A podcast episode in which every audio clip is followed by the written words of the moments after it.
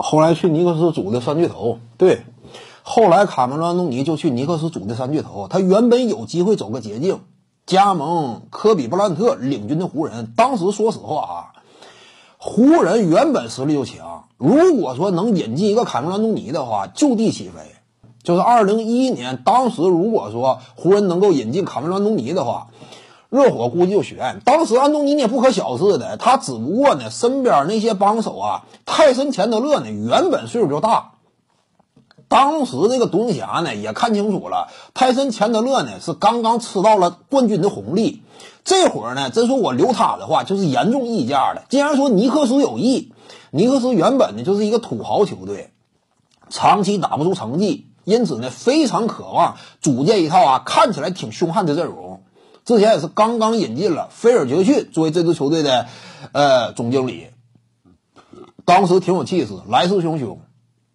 只不过呢，泰森钱德勒呀也是个伪巨头，他比这个谁呢？比这个小乔丹其实场上的综合能力还要略微低一点。就是这个泰森钱德勒，尤其那会儿年纪又大，他就是个绝对蓝领。结果呢，给他一份啊接近顶薪的合同，我要是没记错，反正当时三巨头有他一个，再加一个斯塔德迈尔。斯塔德迈尔确实不错，他和卡梅伦·东尼啊两者之间哎有一定的想象空间。但是呢，他俩都不是真正的领袖。泰森·钱德勒就是个蓝领。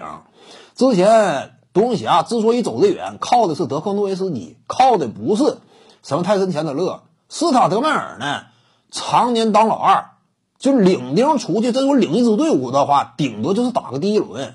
卡梅伦·东尼呢，当时无论是气质呀，还是容人之量啊，多少差点。卡梅伦·东尼这个有什么讲的吗？包括他跟林书豪之间种种过往。呃，现在虽然说呢，也有类似的辟谣，说什么卡梅伦·东尼啊根本就没有排挤过林书豪，那明眼人谁看不出来，对不对？你俩之间关系真说那么硬啊？眼看着林书豪当时崛起，真说卡梅伦·东尼。完全的接纳呀，没有说感觉自己的风头被林书豪抢走了一部分而因此不满呢。其实当时谁都能感受出来，所以那个阶段的安东尼呢，对于个人的队内地位啊，各个方面还是非常在乎。所以呢，他真说捏合团队向冠军冲击的话也不太够。那会儿如果安东尼啊，他真是不选择加盟尼克斯，一脚踏进湖人队跟科比布莱恩特携手的话，那就妥了。科比当时身边还有加索尔。加索尔尚有一战之力，你不要忘了，后来加索尔被交易到公牛之后，我要是没记错啊，应该是入选过最佳防守一阵吧，还是二阵？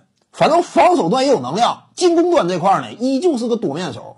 加索尔他携手科比，科比呢，起码是二零一二年还是战斗力极强的，况且他也是一个真正的领军人物，在他身边效力的话，那卡梅伦·东尼呢，就有可能突破当初。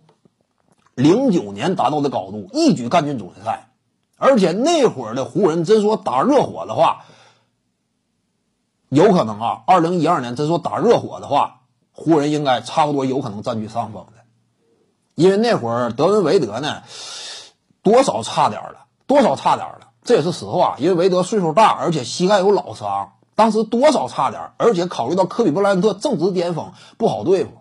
那个阶段的勒布朗詹姆斯还没有真正突破心魔，第一年败了，第二年呢能否赢？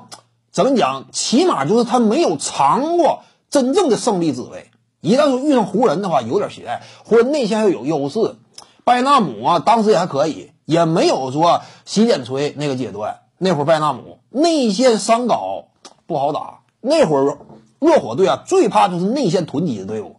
我内线堆一堆大个。热火队呢，韦德和詹姆斯都是突破风格的，大量远射呢。当时虽然说准星啊略微往上拔，但这种打法很难说真正赢球的。湖人强势就在于内线，而且外线还有科比领军，再加一个卡梅伦·东尼，你算是多少人了？如果当时安东尼真是加盟湖人的话，估计热火难以招架，安东尼有可能职业生涯带上一枚冠军戒指了。徐静宇的八堂表达课在喜马拉雅平台已经同步上线了，在专辑页面下您就可以找到它了。